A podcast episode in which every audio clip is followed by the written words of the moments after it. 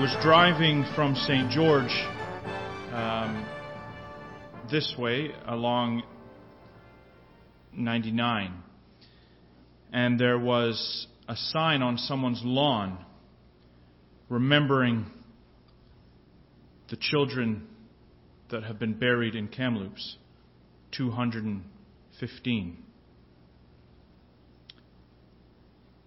And I see the flags everywhere flying at half mast. And it was at that moment that I felt the need to look into this subject with a greater understanding than I had. From the news, I think that may be the same story for much of the country. Many feel that it shouldn't have taken this to wake up the nation to what has gone on. But if that wasn't enough, this last week, another over 600 unmarked graves discovered. Those were marked graves until the gravestones were removed by the Roman Church in the 60s or 70s. These things that have gone on are bringing God's name into disrepute. And you can feel the anger when you listen to the news, when you read the news, when you watch the news. I work with a gentleman um, who lives on the Six Nations Reserve just outside of town. He had his own stories. This, when you step back and see that these sorts of things have been done and committed in God's name by a system and systems that we do well to speak against, in my honest opinion. The residential schools and the crimes of the Roman Church. From the outset, it is not only the Roman Church. It is also the, the school in town here was run by the Anglican Church. It is not only the Roman Church that was involved in the schools or in the atrocities. But the most, so far, the most notorious of schools and the graves that have been found have all been ran by the Roman Catholic Church. The Roman Catholic Church actually was uh, ran over two thirds of the residential schools in Canada. But even as we'll see, even the Mennonites ran residential schools and other faiths as well. And we will discuss that um, later on. We just read together in opening Matthew chapter uh, 5. When we step back and we look at what Scripture says, the actions that those that follow Christ should, uh, should strive for. There is no fault in the Bible. There is no fault in the Bible. God's Word is perfect. But as it is written in Jeremiah, the heart of man is desperately wicked. Who can know it? The depravity of man is so severe. But the Word of God is so pure. When the Lord Jesus Christ came, and in fact, all through time, those that have followed the God of Israel had a simple faith if they followed their scriptures. And when we come to the New Testament, what is given, the message given, is a simple faith.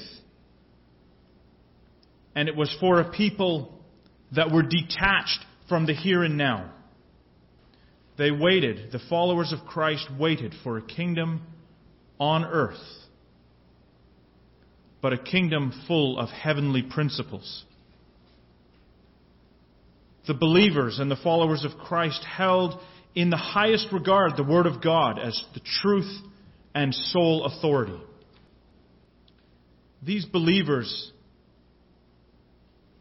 were taught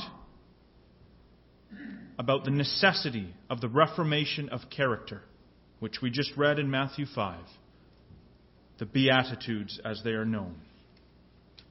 If we come to chapter 23, verses, uh, verse 5, talking about the scribes and the Pharisees, which had actually ended, the section we read in Matthew 5 ended about unless your righteousness be greater than that of the scribes and the Pharisees. Well, here in chapter 23 is the woes that are given by Christ, the woes against the scribes and the Pharisees. Verse 5 Their works they do to be seen of men. They make broad their phylacteries and enlarge the borders of their garments. They love the uppermost rooms at the feasts and the chief seats in the synagogues and greetings in the markets. They love to be called rabbi, rabbi, or teacher, teacher. He says, Christ says, But be ye not called rabbi, for one is your master, even Christ, and ye are all brethren. Call no man your father upon the earth, for one is your Father which is in heaven. Neither be ye called masters, for one is your master, even Christ. But he that is greatest among you shall be a servant.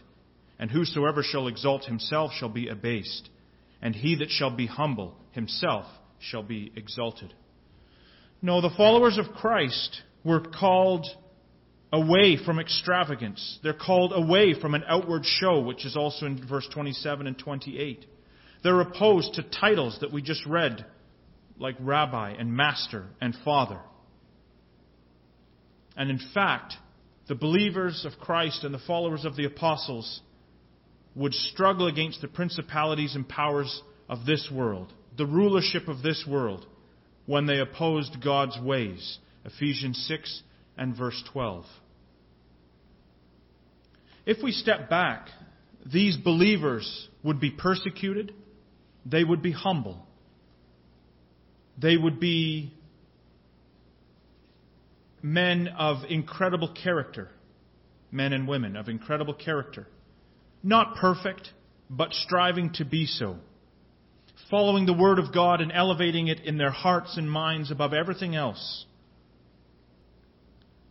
This was the character of the first century believers. But, there's always a but when you deal with human nature. Paul writes to the Galatians in chapter 1 and verse 6 I marvel that ye are so soon removed from him that called you unto the grace of Christ, into the grace of Christ unto another gospel, which is not another. But there be some that trouble you, and would pervert the gospel of Christ. But though we or an angel from heaven preach any other gospel unto you than that which we have preached unto you, let him be accursed. As we said before, so say I now again. If any man preach any other gospel unto you than that which ye have received, let him be accursed. For do I now persuade men or God? Or do I seek to please men? For if I yet please men, I should not be the servant of Christ. There is a great cloud that comes over the New Testament writings. There was an expectation, and more than just an expectation, a promise and a prophecy that this simple faith, waiting, those waiting for the kingdom of God to come, for Jesus Christ to return, that simple message, the gospel, the things concerning the kingdom of God and the name of Jesus Christ, would be perverted. 2 Thessalonians chapter 2. Now we beseech you, brethren, by the coming of our Lord Jesus Christ and by our gathering together unto him, that ye be not soon shaken in mind, or be troubled, neither by spirit, nor by word, nor by letter, as from us, as that the day of Christ is at hand. Let no man deceive you by any means, for that day will not come except there come a falling away first, that the man of sin be revealed, the son of perdition, who opposeth and exalteth himself above all that is called God, or that is worshipped, so that he, as God, sits in the temple of God, showing himself that he is God. Remember ye not that when I was with you I told you these things? And now ye know what withholdeth, that he that might be revealed in his time. For the mystery of iniquity, or the mystery of lawlessness, doth already work. It's already happening, says the apostle. Only he that now restraineth, uh, restraineth now until he be taken out of the way. And then that wicked one, or the lawless one, will be revealed, whom the Lord shall consume with the spirit of his mouth, and shall destroy with the brightness of his coming. Even him whose coming is after the working of Satan, with all power and signs and lying wonders, and with all deceit of unrighteousness in them that perish, because they receive not the love of the truth, that they might be saved. There was going to be this falling away. It's not when we look at this, it's a system that is coming out of the first century congregations. And it was going to be headed by one that would sit as if he was God himself. This system, as we go through the New Testament writings, much we can compile a list of characteristics of this system and of the, of the character of those that would fall away. Turn now to 1 Timothy chapter 4 and verse 1.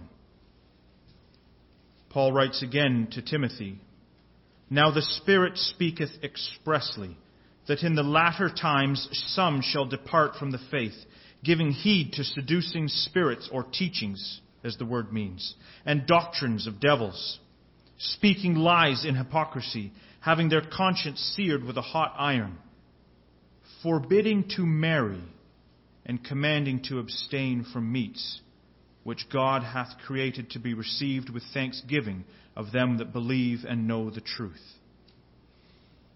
This would be the falling away. It's almost bizarre how direct this is this falling away from the faith would include the forbidding to marry and the abstaining from meat. There are few systems on this earth that could date themselves even close to the apostles' time. It was a system that was already at work in the days of Paul that would develop. It was at work in the ecclesias. And as you come to the seven letters to seven ecclesias in Revelation chapter 2 and 3, it's developed further. And it continues to develop. But we would look for a system that then goes back to that time, but forbids to marry and abstains from meat. It's incredible. Further warnings would come from Peter in 2 Peter 2, verse 1 and 2. John would have warnings also in 1 John chapter 4 and you'd see the Spirit coming out in the, in the third letter of John, verse 9 and 10, to Diotrephes, who loveth to have the preeminence among them. There were those that loved the upper seats, those that loved the positions of leadership. And in Paul's last words on record that we have in 2 Timothy, the majority had already turned away from him. Incredible. in time and in history, we can see the system would develop. The movement that removed themselves from those simple ecclesias, those simple congregations at the beginning, would finally join themselves with Constantine and a false Christianity, one that would take up arms and go to war one that would have the upper seats, ones that would join with paganism and, and, and, and push forward these lies of visions that Constantine claimed. This simple faith of the New Testament would never join in with pagan Rome. It is completely at odds. This is as oil and water as you can get. The ecclesia would, or that first century congregation would apostatize to the point that instead of being the chaste virgin bride of Christ as it's seen in the New Testament, they would actually join with the apostasy, with pagan Rome. They compromised truth until it was gone. And those that would, over the centuries, not conform would pay a heavy price. As was expected also from the New Testament records, as Christ himself would warn that even he himself was, his life was taken at the hands of Rome, and the church that would join with Rome would take many, many, many lives of believers through, the, through history. Revelation is full of the cries of these believers. And it would no longer be a simple faith. And in fact, the image and superscription of the popes would now be inscribed on coins. Quite incredible, isn't it? The riches of this system are unsurpassed and, in fact, largely unknown today. It is the only system that sits in the United Nations. It is an incredible, incredible system that has developed from a first century simple faith. And the desire for truth in a book called The French and Indian War by Alfred Cave, he writes Jesuit missionaries learned Indian languages and accepted Indian ways to the point of conforming to them, especially when living among them. According to Jerome Lalemant, a missionary must first have penetrated their thoughts, adapted himself to their manner of living, and, when necessary, been a barbarian with them. To gain the Indians' confidence, the Jesuits drew parallels between Catholicism and Indian practices, making connections to the mystical dimension and symbolism of Catholicism. Pictures, bells, incense, and candlelight, giving out religious medals as amulets, and promoting the benefits, the benefits of the cult of relics.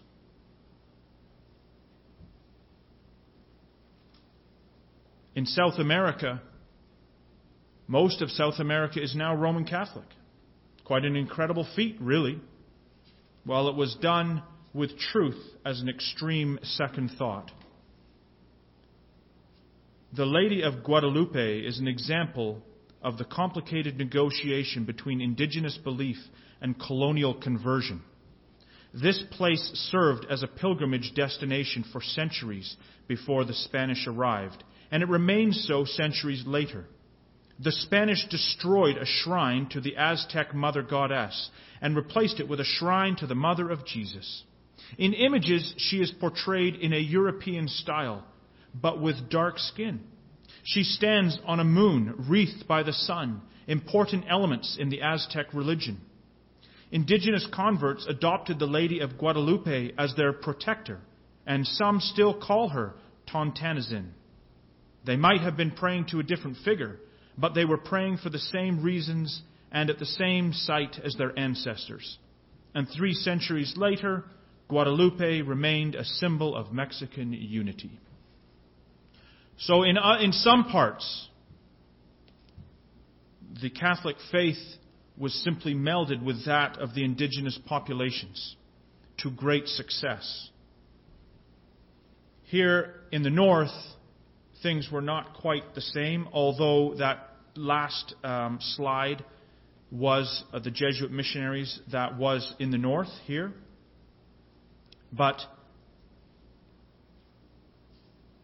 Canada, in its in the beginning, when the Puritans came over, they had actually good relations with the native populations. They were never very successful at converting because they did not compromise in their beliefs, right, wrong, or indifferent.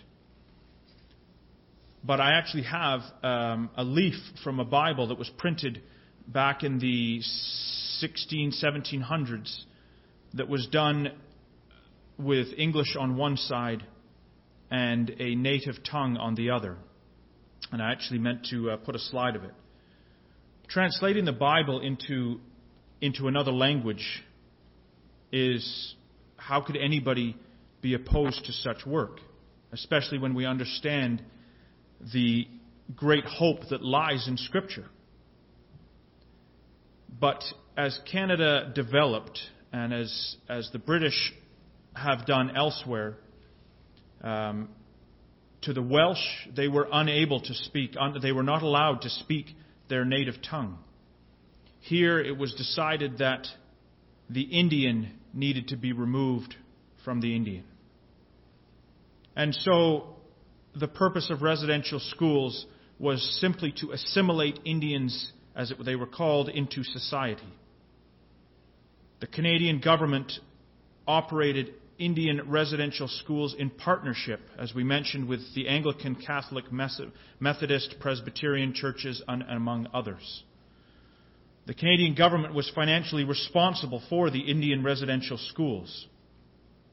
And Indian residential schools operated in all Canadian provinces and territories except Prince Edward Island, New Brunswick, and Newfoundland, which of course was not a province until just uh, in the last hundred years. Indian residential schools operated between the 1870s right up until the 1990s. The last closed in 1996. Children as young as ages 4 through 16 attended residential school. It's estimated that over 150,000 Indian, Inuit, and Metis children attended uh, residential schools. In Ontario, that's just a list of the schools that were here. There were, I didn't actually put in the number of schools across Canada, but there were many. I have this in later in my class, but I'll mention it now. When we come to the Scripture, there is no record of forced conversion. God has never asked for forced conversion. God has never asked that children be separated from their parents in order that they be um, taught, frankly, anything.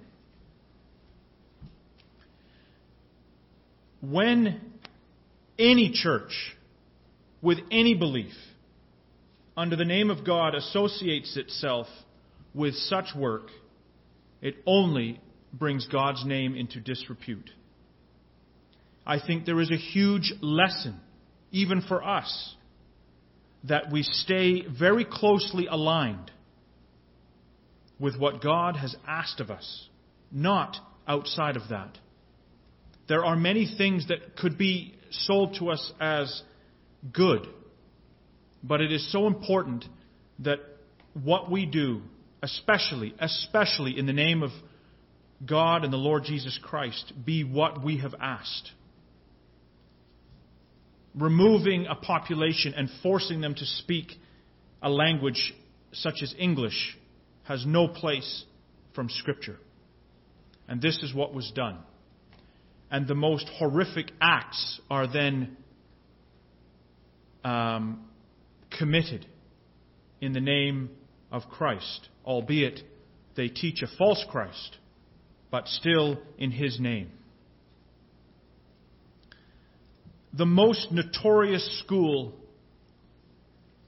almost across the board, from anything I've seen and read, was one in northern uh, Ontario, St. Anne's. the things that were committed in this school and the culture that was developed in this school, there are not words for it.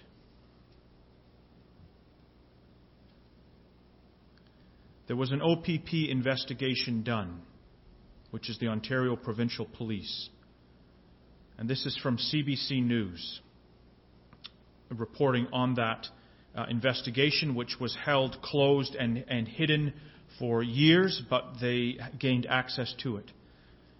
The investigation began on November the 9th, 1992, after Fort Albany First Nation Chief Edmund Metatawabin presented evidence to police following a healing conference attended by St. Anne's survivors. Over the next six years, the OPP would interview 700 victims and witnesses and gather 900 statements about assaults, sexual assaults, suspicious deaths, and a multitude of abuses alleged to have occurred at the school between 1941 and 1972. All of the survivors, it said, interviewed by the OPP during the investigation described suffering or witnessed multiple abuses physical, sexual, and psychological. All of them. Not a single child went through that school that did not witness abuse. The level of abuse that was at this school and done in the name of somehow God is so horrific. I it's one of those things where you sometimes feel you maybe read too much. But yet at the same time, I feel that in order to understand it, some is worth uh, acknowledging. At one point in the transcript, she described a straitjacket. They use straitjackets on the children in the school.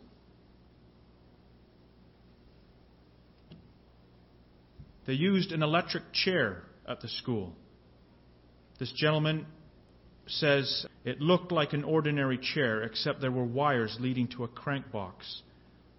Then, when the first few boys were given electric shock, they winced, and I could see them jerk as they cranked that handle. And then I saw what was happening to the kids. They seemed to be hurt here mostly, as he says across his chest, through their body. And then they kind of slumped after they let go, after they stopped doing it. St. Anne's developed a culture of abuse top down. Even amongst children in such a atmosphere, they abused each other. It is beyond horrific the things that happened there. This was in a residential school in Saskatchewan, where Fred Gordon uh, survived. The residential school survivor told CTV News Channel on Monday that he attended the Lebret Indian Industrial Residential School from 1944 to 1951. Gordon said he was kidnapped when he was nine years old and taken to the school. One day, my parents were out picking berries, and I was playing with two other kids in the front yard of the house when an RCMP, a priest, and two nuns came and grabbed me out of the yard and threw me in a wagon. Gordon said in an interview from Duck Lake, Saskatchewan. What this man endured over the next seven years would cost him blindness in one eye and deafness in one ear. At night, he would try and run away from the school for the acts that were committed. There was a seminary across the lake, and the priests would come across at night. In the OPP report, it was said this shouldn't have happened to us. They're God's workers. They were to look after us. So, so far from what actually happened. Canada and many of the churches involved have apologized for their um, part in this mess and in these acts of horrific acts. The Roman Catholic Church, however, will not yet apologize. Justice demands the Pope apologize for the Church's role in residential schools. For the Catholic Church, sorry seems to be the hardest word. What, what is this? They will let a bishop apologize. They will let a priest apologize. Apology from the top? The graves that have been discovered in the last few weeks may, may bring an apology. So far, it has not been forthcoming. What system is this? No priest guilty of even one act of sexual abuse of a minor will function in any ecclesial ministry or any capacity in our diocese. The church hierarchy in Philadelphia tried to get out in front of any scandal, revealing its secret archives identified 35 abusive priests in the archdiocese. I said, Look, we're going to do a grand jury investigation of abuse in the church, and we can do it two ways.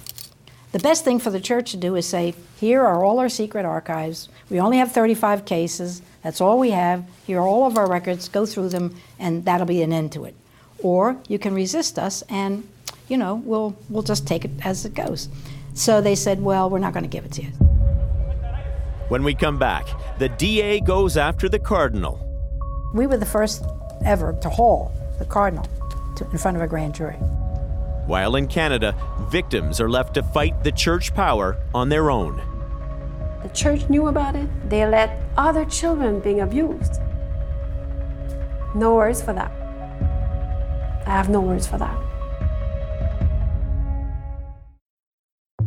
Lynne Abraham's grand jury investigation, spanning five years, would eventually reveal 125 cases of abusive priests.